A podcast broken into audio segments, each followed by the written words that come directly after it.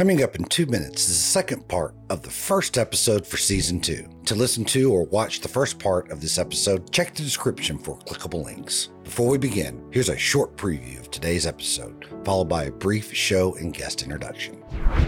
I kind of feel like C.S. Lewis. The hell is a door that's locked from the inside. Like you said, separation from God. I don't think we have any idea what he's got in store. I love that so much. That for me is where all hope resides. I mean, if you do you think you're going to go to hell for just loving everyone? Probably not. I mean, the most miserable people I know here are uh, at the extremes of something that's a maybe. I love the people that I don't agree with too much to like make put my flag too far in the ground.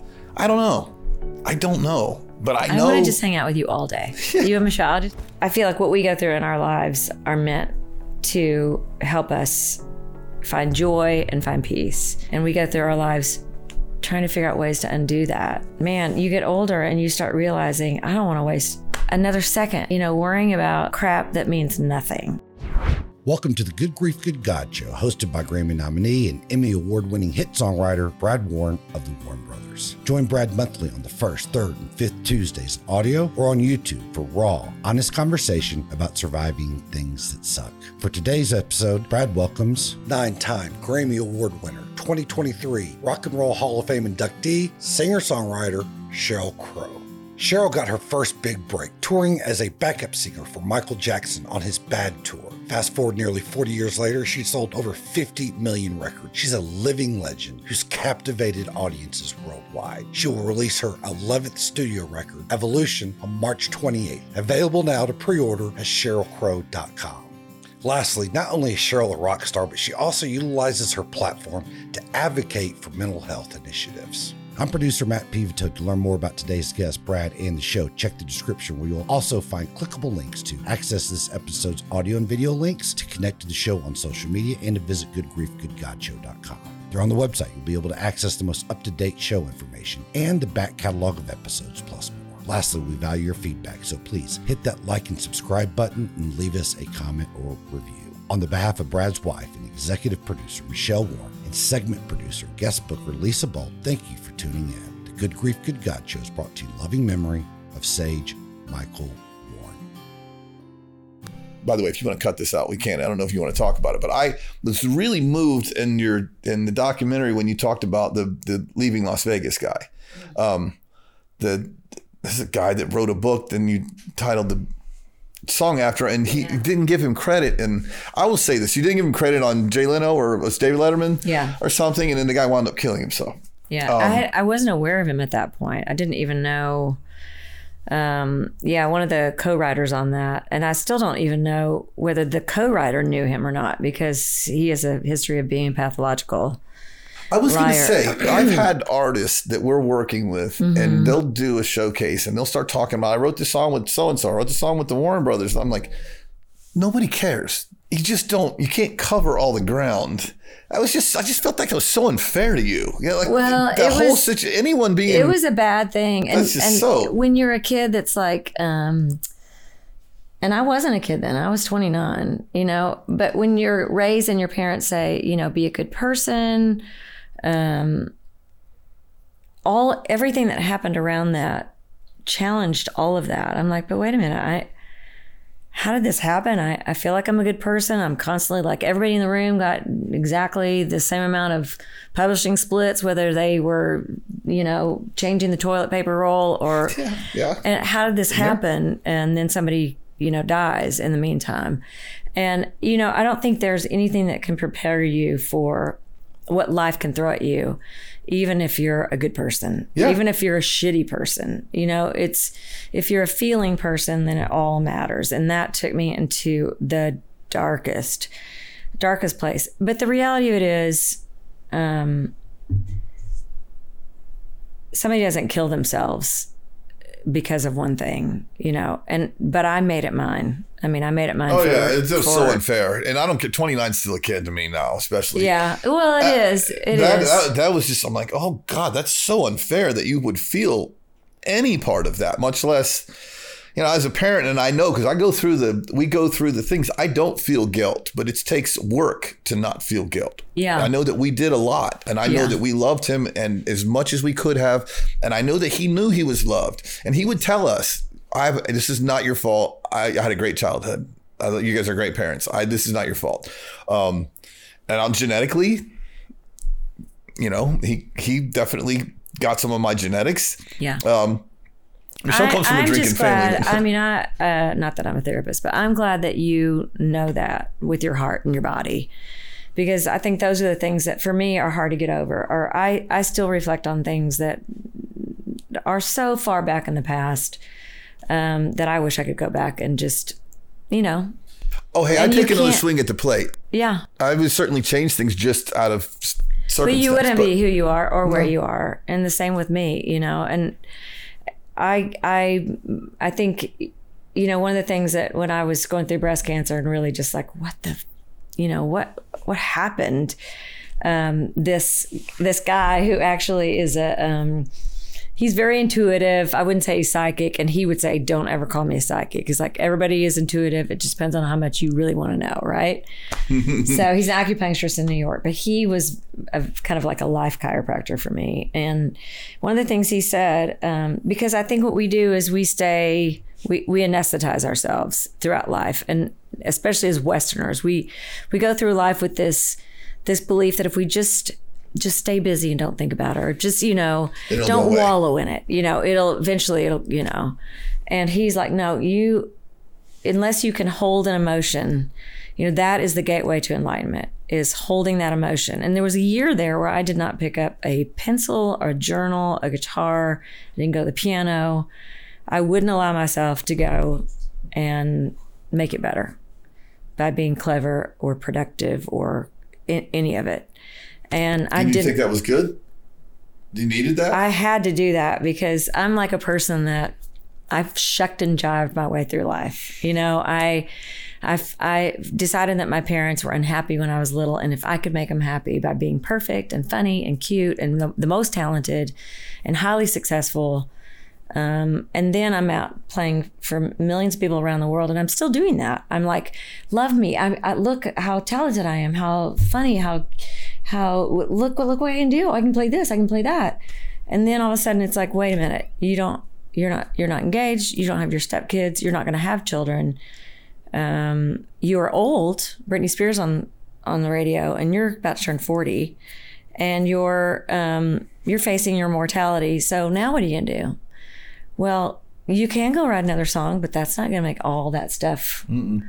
And there's a certain point where you have to like hold the emotion and be mad and be sad and um, and really hold it. And because if there are things that you want and desire, unless you can sit with the loneliness of not having it or with the pain of letting go of what you have had, all of those things, then you can't get to the point where you see um, light in your life, you know? And I mean, I look at you and I go, that's where you guys are.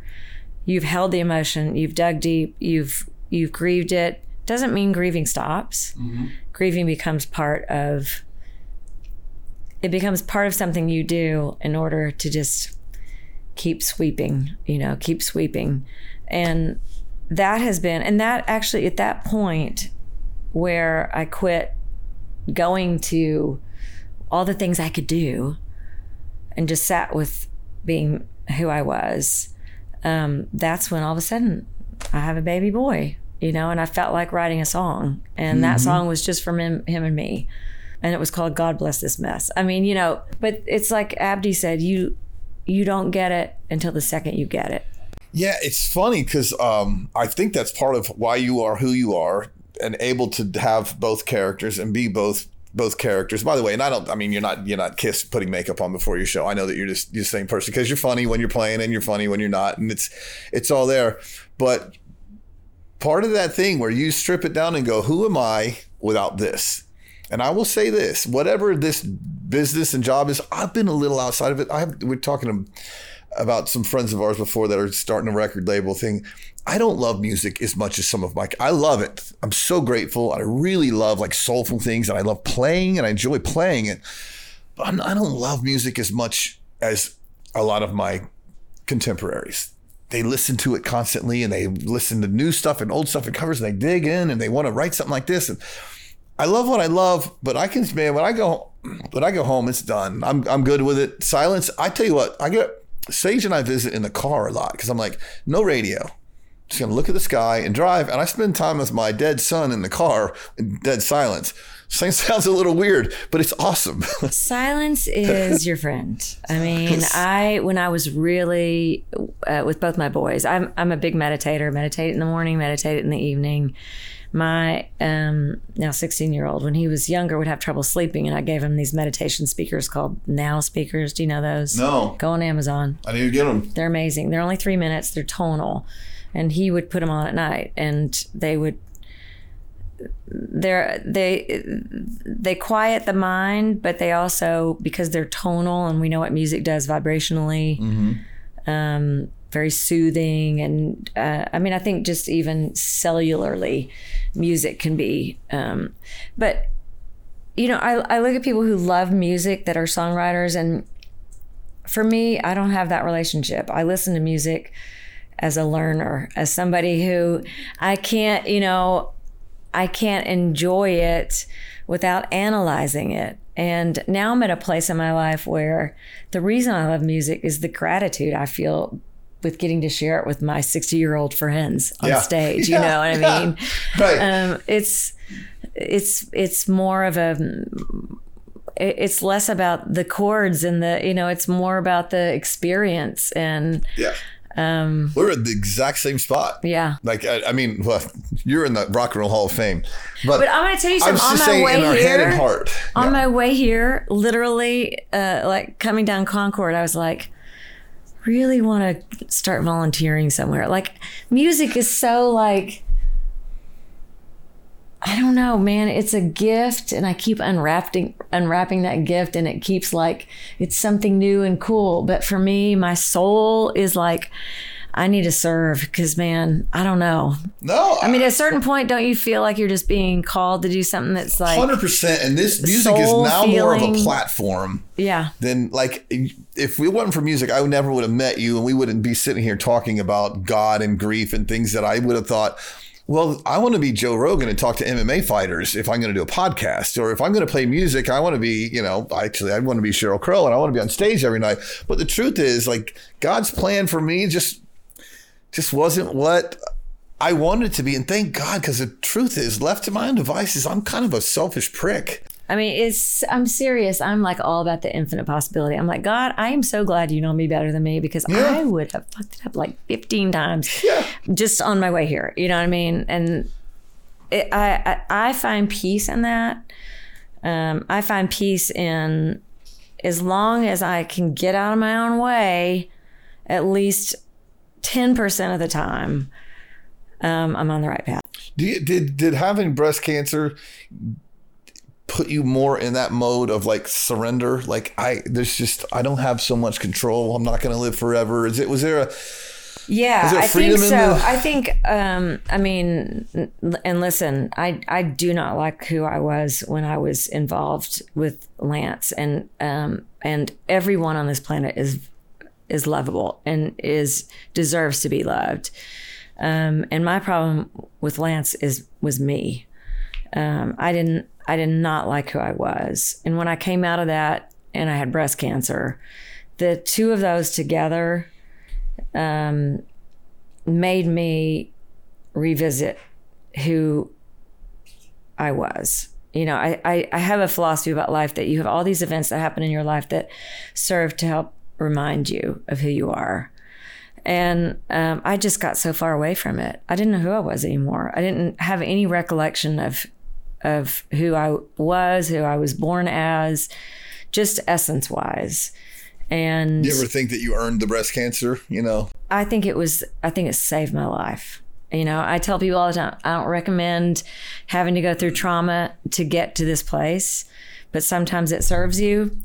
And sometimes it is the thing that your life in a weird way cries out for in order for you to get back to you know who you are and i wish um, i could have all of the effects of this without without the, without losing, losing, my son. Yes, I would love to go back 20 years and go, man, what couldn't you have been able to accomplish? And I don't know if it even looks like accomplishment from the outside, but the kind of person you could have been if you could take yourself.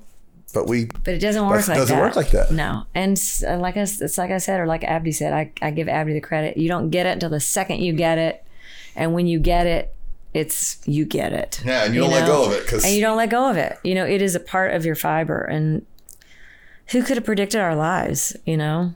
I mean, it's it's funny because the the music business isn't a talent contest, but it's it's not. It's just not. Um, and we don't even have to go into that. But like in in my uh, purview of you, you are the talented one. I mean, to, to what I like to listen to, whatever. And and yet you have the best outlook. And then, by the way, I have some friends that are huge in the business with great, that are great friends and great people. I'm, I'm just putting you at the top of that heap because I really do. Just really, um, and maybe it's the fact that we get your, I think that I love music and I love playing it, but I'm not like it doesn't define me. This you know, it's not like I am not doing it all the time. Yeah. Um, this is the last time I'll talk about music all day. You know, or I, I can talk about it all day. I mean, my feeling about it is what you, what you're saying is I I feel exactly the same, except w- with regards to me. Like I look at my life and go, okay, it's not a talent contest. And what kills me about it is I know people that are so like far more talented than me, far more. You do look at it and you go, why, why me? Because I'm, I'm, I mean, I'm, and this is not to get a response, but I'm not the greatest player. I'm not the greatest singer.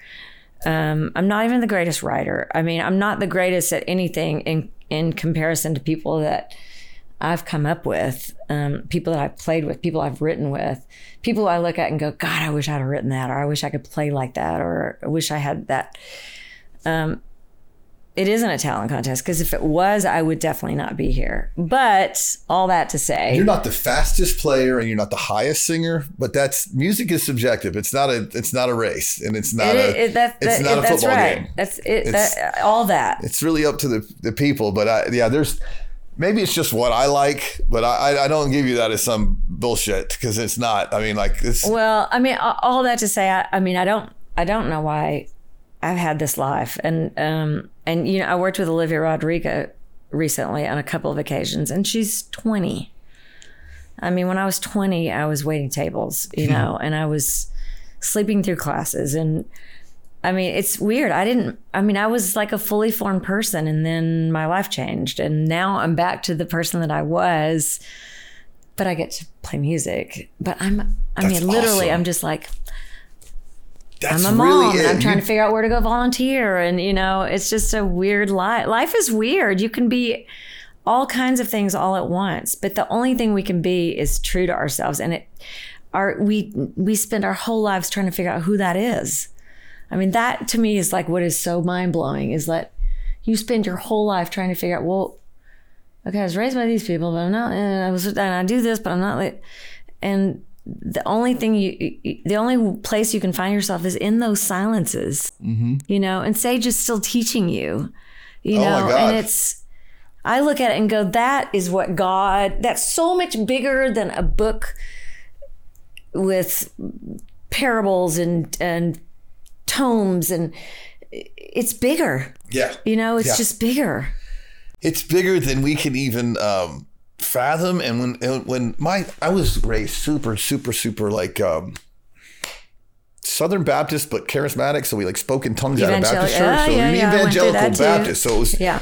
But it was really double intense. whammy. So we were judgy and crazy, and um, like they laid and see, hands we on. were Presbyterians. They were like, you just do what you want. If you want to drink and play cards, just come to church say, every once in a while and write a check. Okay. Presbyterian's the last I love what you're denomination wearing. I can't really find anything wrong with. I mean, they seem to have control of their one yeah. glass of whiskey and they'll sit and pontificate on some theology. Oh, yes, we read, but, um, you know. Yeah, yeah, the smarter, more sophisticated version of of uh, my grandma's religion. like we're the frozen chosen. yeah, yeah, yeah. Not yeah. a lot of not a lot of fireworks when it comes in.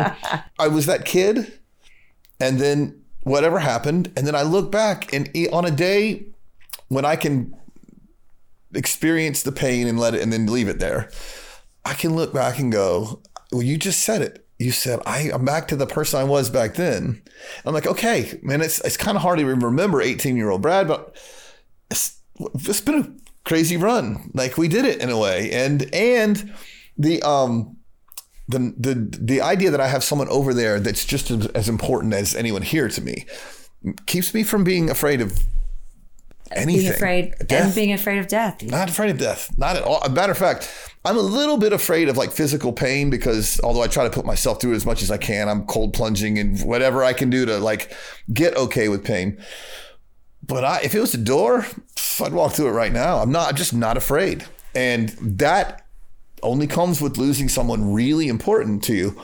Um, and and I and I you know I want to go one step further and say it also comes from losing yourself. I mean, and letting go of all the attachments. You know, I I remember uh, I used to know Glen Campbell, and then uh, uh, and then being around him when he yeah.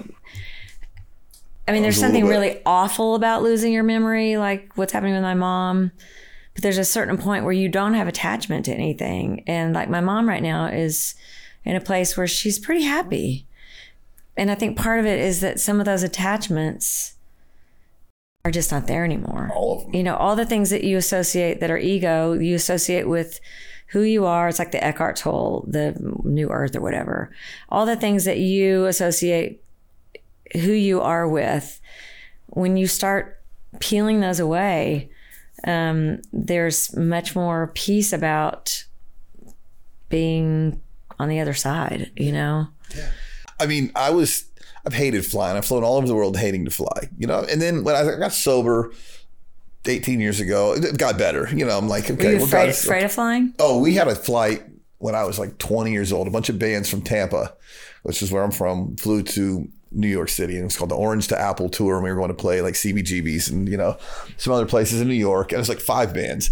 And uh, it was a United Airlines flight or one of those one of those old airlines, and um, the plane just free fell at some point. Like all the masks came down, the drink cart hit the ceiling, the flight attendant fell over my lap, and our bass player was sitting right there, and she's screaming at the top, "Oh my oh god, we're gonna oh die!" God. It just free fell sideways. And um, my dad was an air traffic controller and a private pilot, and he loved aviation, whatever. And, and uh, so we had flown in like little little Cessna planes, and yeah, just never thought about it. And for like 22 seconds, probably, I knew I was going to die, and I was not uh, in a place where I knew where I was going or whatever. I was in my twenties, and so from that flight on, and it's funny, we had a like a twenty five year reunion with those people on that flight about five years ago, and all of the people on that plane that were on. I mean, I talked to twenty guys, and all of them lived the rest of their lives a little bit afraid to fly. It was a really crazy flight. So Brett and I were both a little. I mean, we're on Australia. Like I took so many pills on the flight to Australia that I yeah I almost shit my pants. I mean, like I was I was so terrified. Um, and then I got sober. It got better. Now, are you kidding me? I hang out. I'm still on the wing. With Michelle and I kind of laugh, and I actually still like I've actually pray for. I could see someone really nervous. We had a really bumpy flight, and just people were like, and I was like, God, give them comfort. I know what they're coming through. And that is so not me to like, like pray for someone else instead of laughing at them. Uh, being happy. But it, those things are gifts. Those are gifts. And you said Sage is your greatest teacher. He was my greatest teacher. When he was here, so much like me. And and he continues to be my greatest teacher there. And and there's a gift every day that he's left us with if we if we grab it. And one of those things yeah. is like just we're just not afraid of death. Yeah.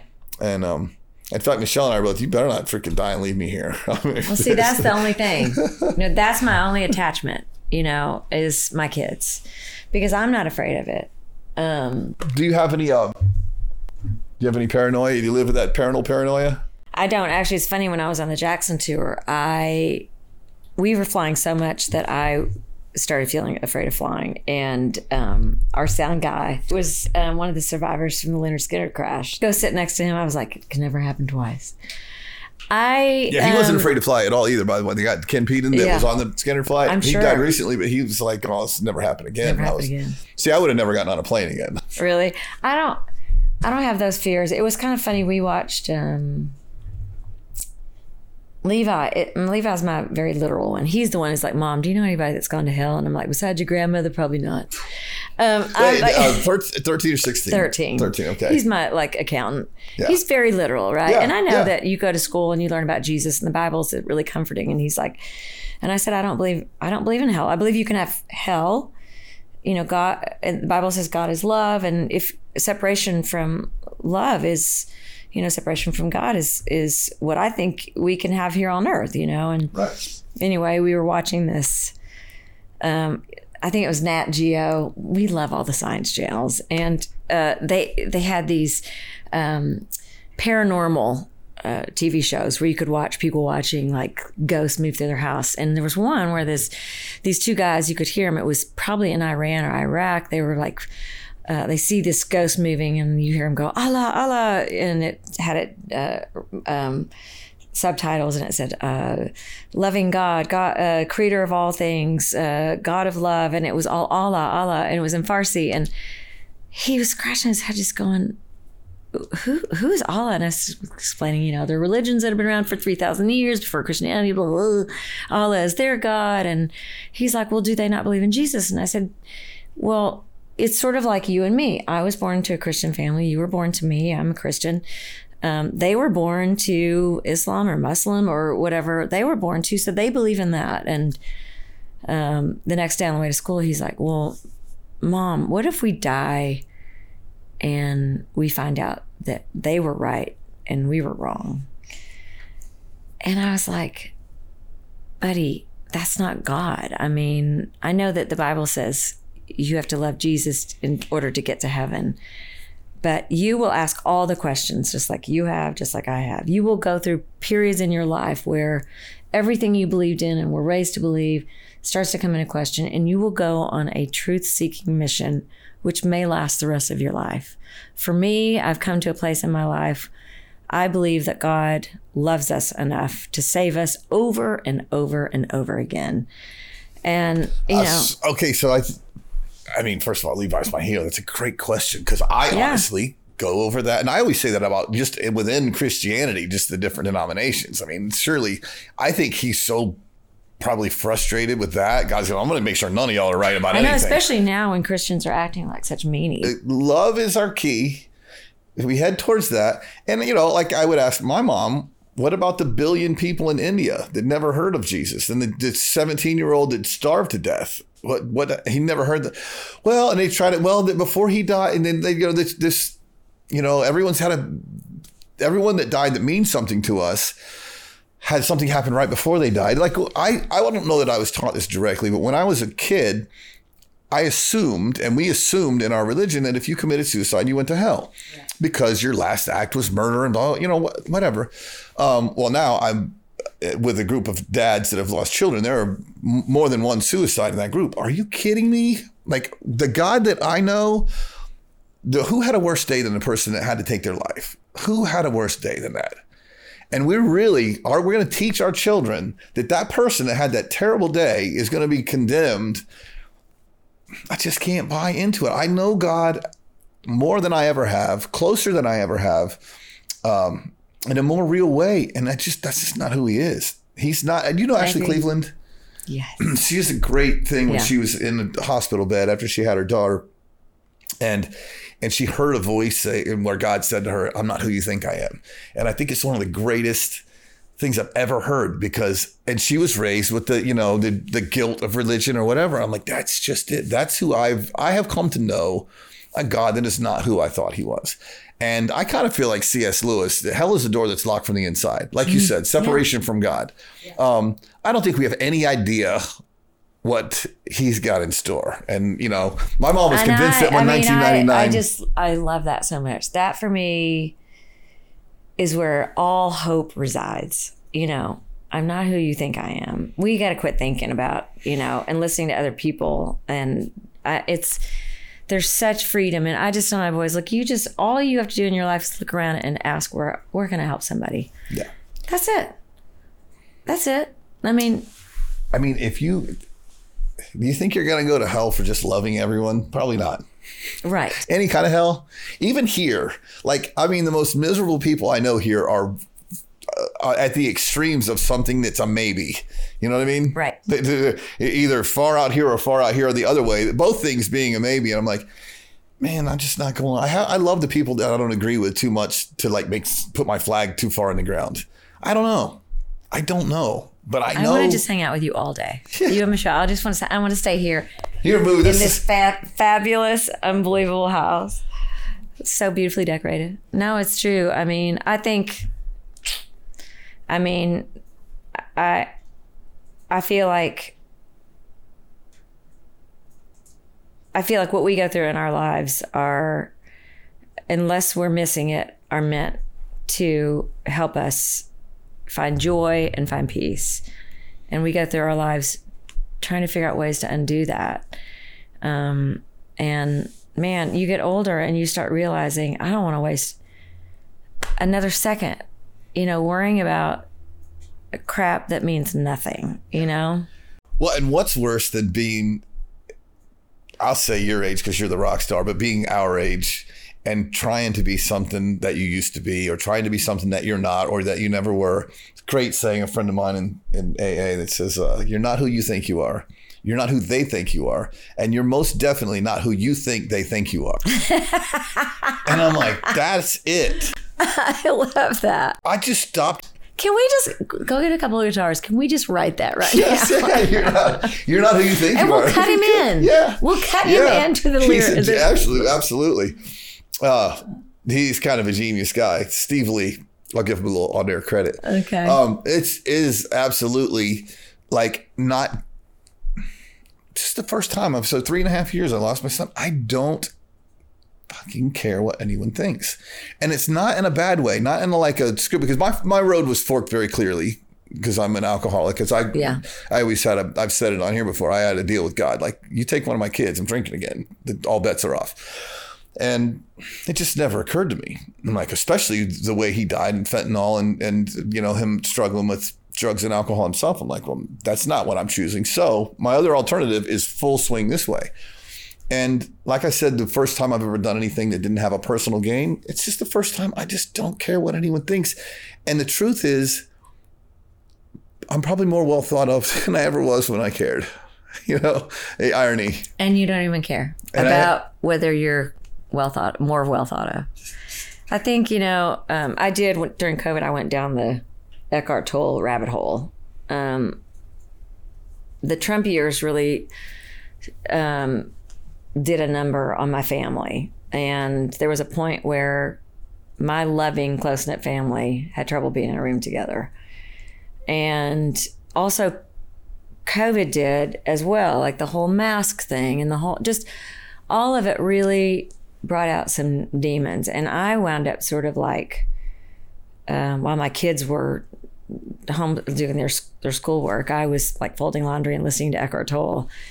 And there's so much truth in the um, in in that book. I couldn't read it because it's just too too many big words. But listening to him and just doing little bits and pieces of it, there were so many things that reminded me that so much of who we are is based on what we believe and what we believe about ourselves and being right and um, and being quiet is is such a game changer when it comes to that. And also being able to um, listen and not speak and uh, listen and not judge. And all those things are really hard to do because it's our nature to do it. But the freedom that you're talking about about not caring that is your releasing ego. And man, I, I really firmly believe that the more ego we, we release, the more we let divinity saturate, um, which is no easy feat. And know? in any given argument or conflict, the louder, angrier person is usually wrong. And even if yeah. they're not wrong based on the, the fundamentals of it, I'm like, I, I come from a fundamentality that I basically agree with basically. Yeah. But um, I'm not obsessed with any of it, and I, I'm willing to be wrong. Like I'm not I'm not going to get to God, heaven, whatever. And if He says if if I get to heaven and God says, "Hey man, my name was Pete the whole time. It wasn't Jesus. I don't know what these people are talking about. My name's Pete. Call me Pete." I'm not going to be. Oh my God, I can't deal with it. And if Hitler and Jeffrey Epstein walk by me, and I'm not going to freak out because I don't. I'm not yeah. going to be surprised. Yeah. It's just not, that is, it's just not up to me. That's a freedom. And we've held on to things that we're so sure about. And we've, by the way, I say we, not probably not you and I so much, but religion have interpreted the Bible, which has been retranslated many, many times to, to fit what we think. I just have to be honest. I oh, stopped. Oh, I. I stopped. I still read the things that I, I feel like talk to me. Yeah what Jesus said is pretty pretty stellar. Like yeah. you can't really go wrong there. Yeah. But I'm not delving into like the Old Testament stuff where Abraham was going to kill his son because my mom and I had the big talk about that the other day. I said, and she's talking about how much she's arguing with a Jewish, very close friend of hers yeah. about that point. I said, Mom, you should just let that one be. Well, no, and he he was willing. I said, Let me ask you this, Mom. Would you would you slit my throat if God told you to? And she said, "Well, I mean, uh, what do you mean, God?" I said, "If God told you to, well, you said that God told you. You told me God tells you to do things all the time." And she kind of had to stop. I'm like, "If you wouldn't slit my throat, then you can't back up Abraham on this. And if you would slit my throat, then you'd be in, incarcerated. I don't know if that's yeah. That's one of those questions I'm going to have for God. There, I'm not going to. Yeah. That's not I the hill I'm going to die on with a with a Jewish friend. Yeah, yeah. you know what I mean? Yeah. It's yeah. just." Um, we have gotten so argumentative about things that we met. and by the way i'm probably argumentative about being not argumentative that's my well, new argumentative thing see my 13 year old is that he's he's this is what he, he, this is where he lives i mean he needs to understand like literal like he's the one that said we're studying the old testament and mom god was so mean and I'm like, I really need to hang out with that kid. Yes, yes, you do. I mean, really, yes, you do. He's a deep thinker. He is. He's a deep thinker. He's a deep he thinker. is. um, yeah, I mean, there's so many things that I just I just look at my kids and go, I don't I don't know everything, but I got a list. I got I a don't list. know. I don't Mosquitoes. know. Mosquitoes. What? Why? What purpose they serve? God, just wondering. You know, little things. Dementia, really? Yeah, yeah. losing a child. I mean, I losing guess we're supposed to lose. Here's here's crazy thing about losing a child, and coming to terms with death, like in, in general. Michelle's grandfather was 96, 97. Um, and he died about a year after Sage. This little tiny, beautiful Italian man, never owned a home, the sweetest, most giving. He literally, we had to stop him from giving all of their money to anyone who would stop at the door with a bucket. You know, he would just give anything. The sweetest man ever. Whatever heaven has to offer, he's got the best of it. He was that dude. And Sage had died, you know, a year or so before. And um, I was so happy when he died. So happy for him. I was like, yeah. Wow. Like he he's in it now. Yeah. He is the pimp of heaven right yeah. now. Like he's he's it's and I thought in this little blip that we're here, he and Sage are the exact same amount gone. Like they're both gone. I'm still here, but those guys are my dad died when he was 60, 20 something years ago. He's as gone as my son. I immediately, by the way, felt a lot of my dad when my son died. I felt him very strongly. Um, man, we're, we, I, I think about like, uh, because we talk about songwriters all the time. I'm not sure it's going to be a job for the next generation. It's just streaming changes the whole deal. It's just maybe not be. And I'm like, man, this is a blip. Like rock and roll music, country music, especially modern country music where songwriters get paid. It's just a blip on the screen. Yeah of AI will probably be making better music than all of us in three or four years. And I'm oh, like, yeah. it's just not that important. What I think is important is is not. I don't know. I don't. I don't want to get too. It's my, weird, and I, I I catch myself like even talking about AI. Uh, I catch myself getting really, like I go down that rabbit hole of what are my kids going to inherit, and and then I go, okay, well I'm probably not going to be here. Not that that brings me peace, but there's certain things that you cannot do anything about, and the AI thing it is terrifying to me. But I look at us and I go, well, we are who and how and where we are. And we only only we have anything to do with how we got here and where we're going. I mean, that's one of the reasons I go, okay, music is great, but where can I volunteer? What can I, you know? We're a pretty barbaric species if you think about it. Yes. We have it with all the technology we have and a lot of better things about it. I'm looking around going, I didn't even, I, I literally called at the behest of a, a, Jewish friend that we were, called my Jewish friends and said, for the most part, all of them had just said, I just want you to know I love you. And if there's anything I can do, because I, I didn't realize, I didn't really realize there's a lot of anti-Semitism. I don't see racism because my kids grew up with, with playing ball. The black friends were they're cooler than them. Yeah. They, they liked them better. I liked them better. It, I didn't. Yeah. It just wasn't really a thing. But you don't you don't see it all and um, we haven't really come that far. I know, and it's shocking. The early, the Old Testament to truth, it looks the same. If you look at a street full of angry people, it looks the same as what I read in the Old Testament. Yeah, they're ready to stone someone in the street for how they were born. Exactly. I mean, and I feel like the more we are connected through technology, the more separated we are. It's like we're we're going backwards. Yeah, yeah. Oh, oh. You know, social media is the antichrist. It's the Antichrist. I had a conversation with uh, somebody at our school who's who's not there anymore, which is such a bummer because I love him so much. He went to a school in Alabama, but we started talking about it, and I said because I started a program that I really wanted to get, get off this off the ground, but it didn't go anywhere. Called the Lookup Program. Um, did I ever talk to you about that, Michelle? I don't know, but I love the name of it. I know. That's well, awesome. yeah, and it was like you know how. Um, the Live Strong bands, purple, the yellow bands, we had purple bands made, and I held a big thing with all the teachers and all the students in fourth grade and their parents, and said, "Let's start a club, and we can even make it, you know." something that is a resume oriented thing, you know, and with uh, officers and um, make it a real uh, incentive that we don't have our kids on social media as a school until they're 16 or whatever age we agree. And that we really propagate if we are going to give out the Christ like award in grade school, why don't we just make it where everybody looks up? You know, look up at trees, look up at the sky, look up at the heavens. Just don't look down at yeah. this, you know? Yeah. And it was so great for a minute. Summer came, parents came back, and it was like, you know, they love their kids being d- distracted while they're distracted, you know? And um, it's just, it, it is, and it a- is the Antichrist. I mean, it is the one thing that separates us. That you know, I don't know. We were on a bus about four years ago when social media was first becoming whatever. Brett and I were on a bus riding with an, an artist in, in North Carolina, and there was a group of people, guys in the band, the artist, a couple other writers, me and Brett, and we're not.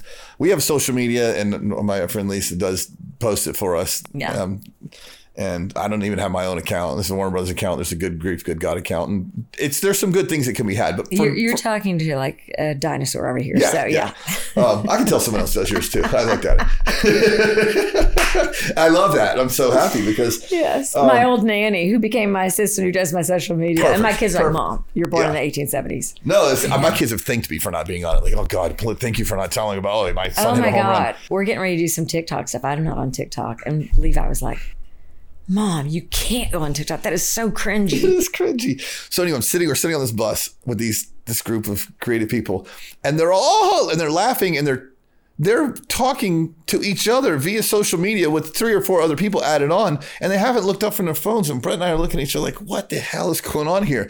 No one has looked up, to, but they're enjoying each other. Oh, did you see what he posted? And they're that's the only time they've looked up to see what someone else posted. And I was like, "Oh my god, look up! I'm I'm in." I know. I mean, it terrifies me. I'll be the, the, captain of the guard with that.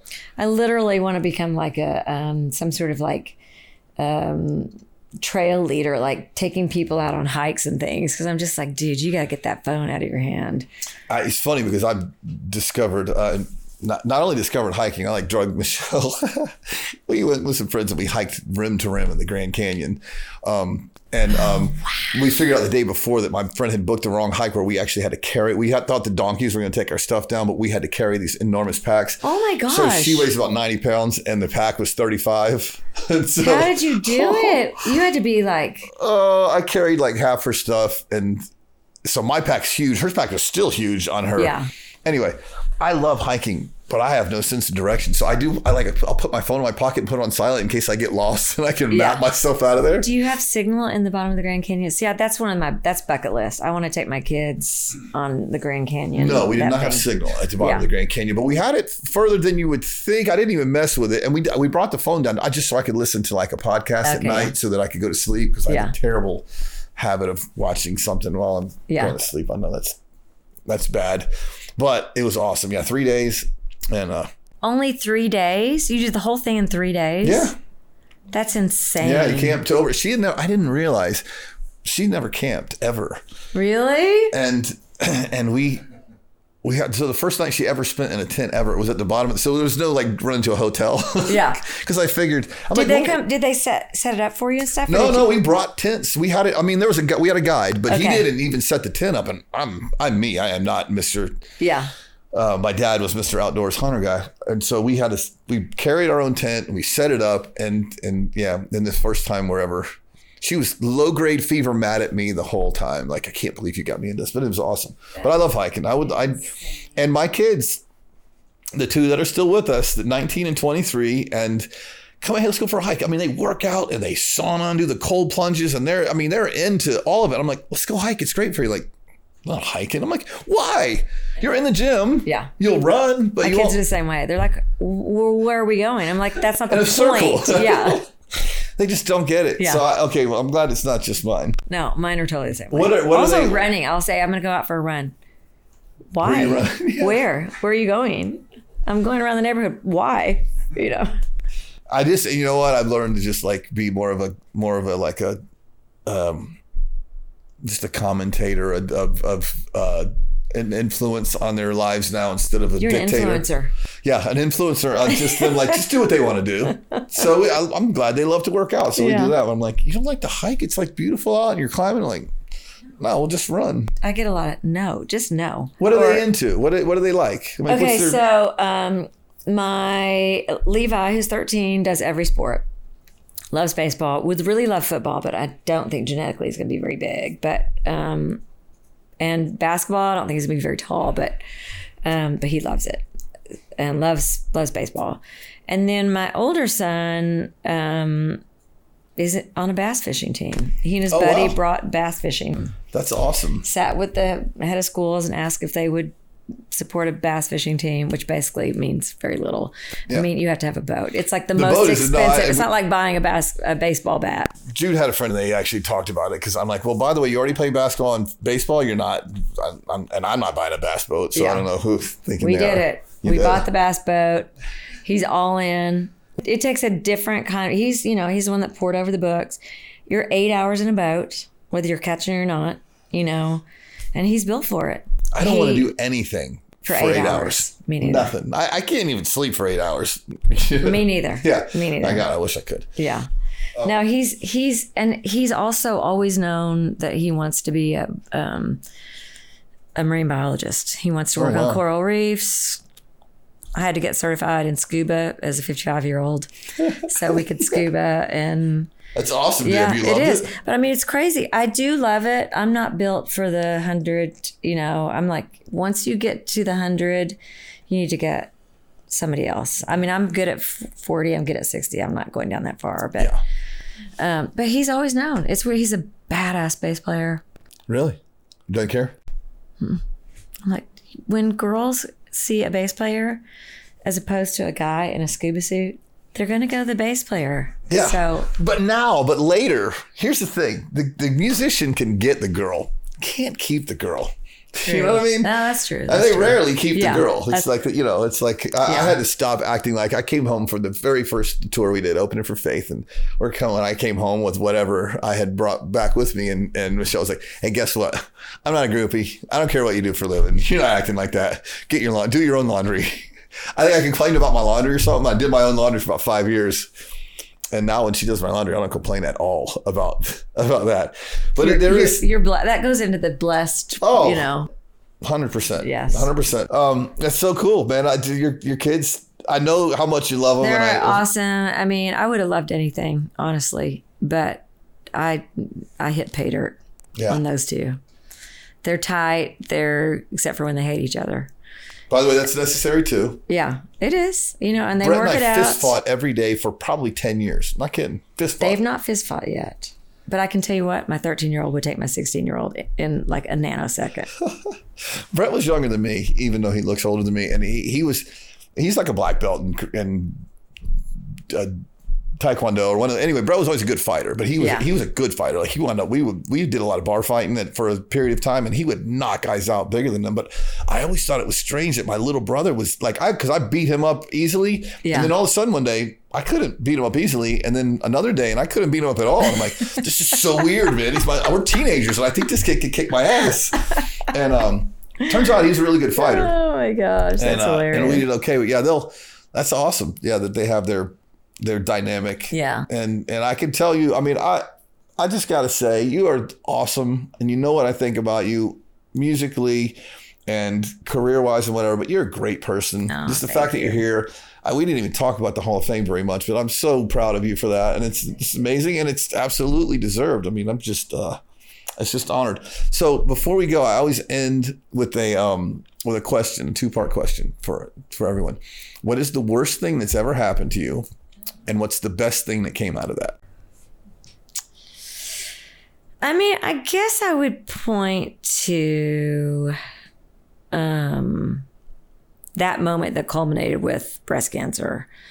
And I mean, I had I, I had some things along the way. I mean, in the documentary, there was a year in there where I dealt with sexual harassment and but all those things kind of led up to the moment where I felt like I'd been stripped of everything. Like I didn't even recognize my life anymore. I couldn't even figure out where I fit into my own life or what that life was. It was something I created and it wasn't didn't feel authentic and I I was really lost. But the thing that came out of it a couple of things. I think the idea that um you know, if if you keep putting pain away, if you keep pressing your wounding down to the very, very bottom and just piling everything else on top of it, it just is going to keep coming up like barf, you know? Mm-hmm. Um, and to finally sit and hold it and digest it and get rid of it um, was a huge factor for me because I'd always been somebody that took care of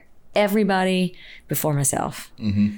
Um, and then the other thing that I came out of it with was a belief in infinite possibility that everything I thought I was controlling and creating um, was hindering me.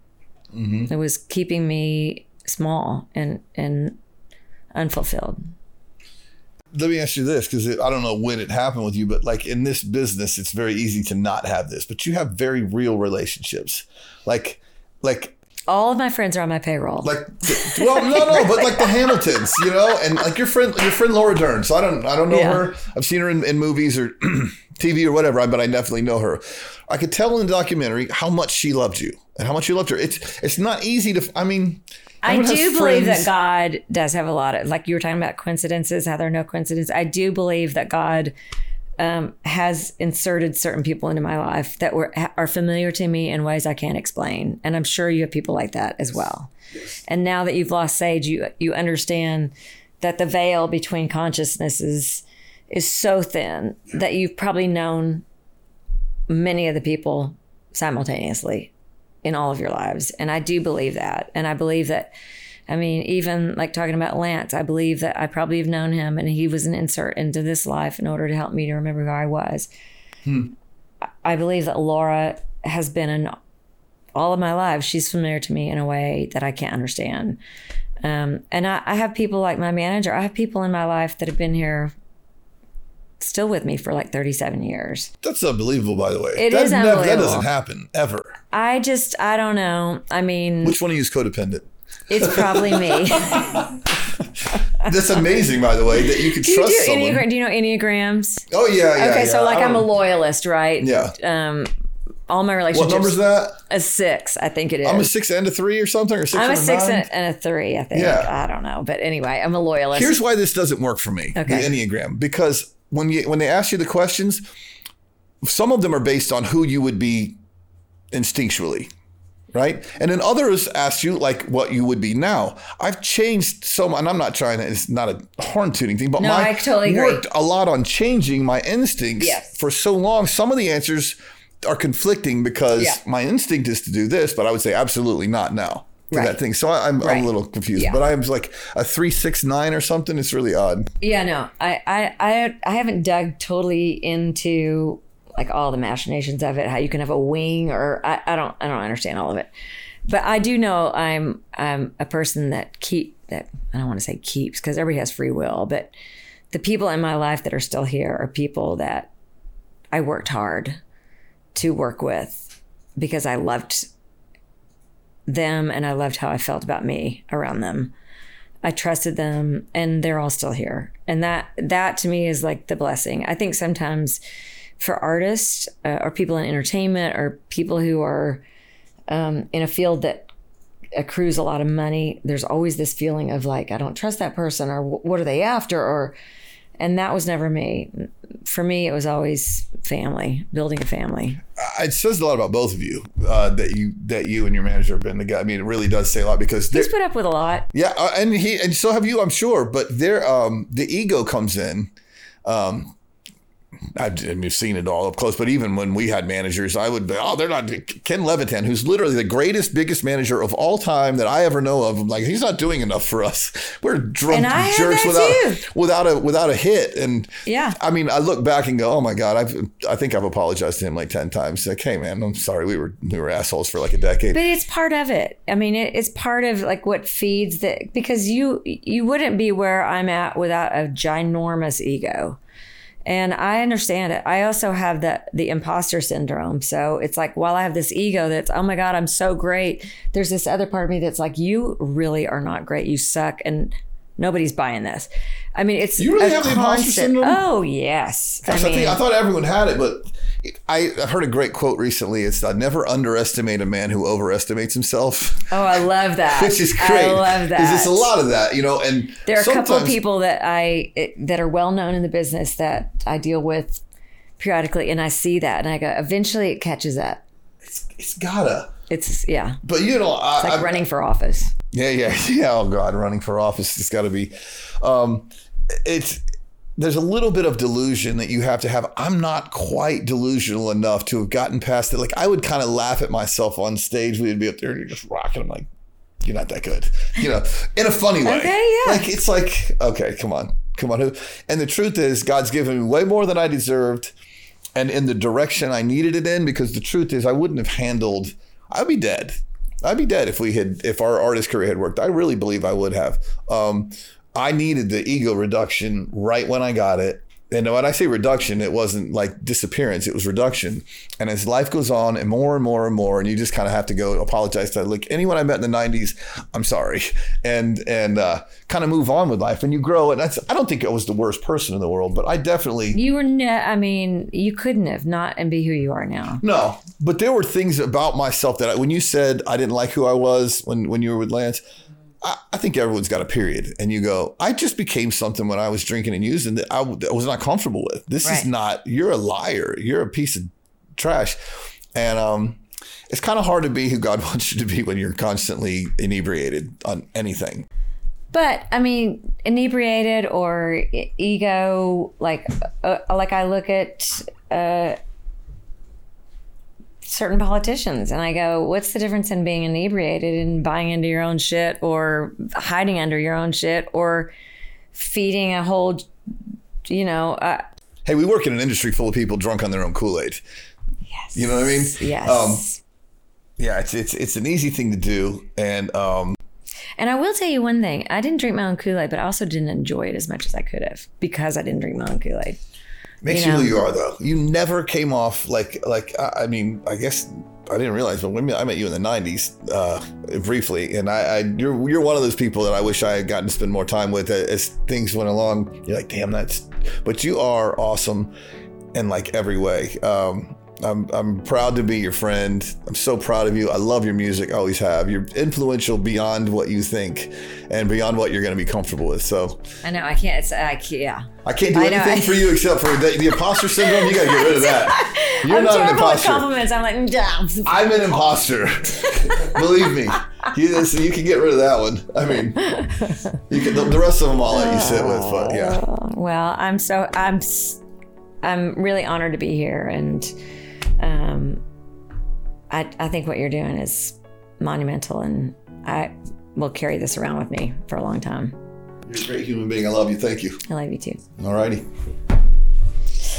Gosh. That was so good. Oh. Thank you for tuning in to the Good Grief Good God Show. As always, the Good Grief Good God Show is brought to you in loving memory of Sage Michael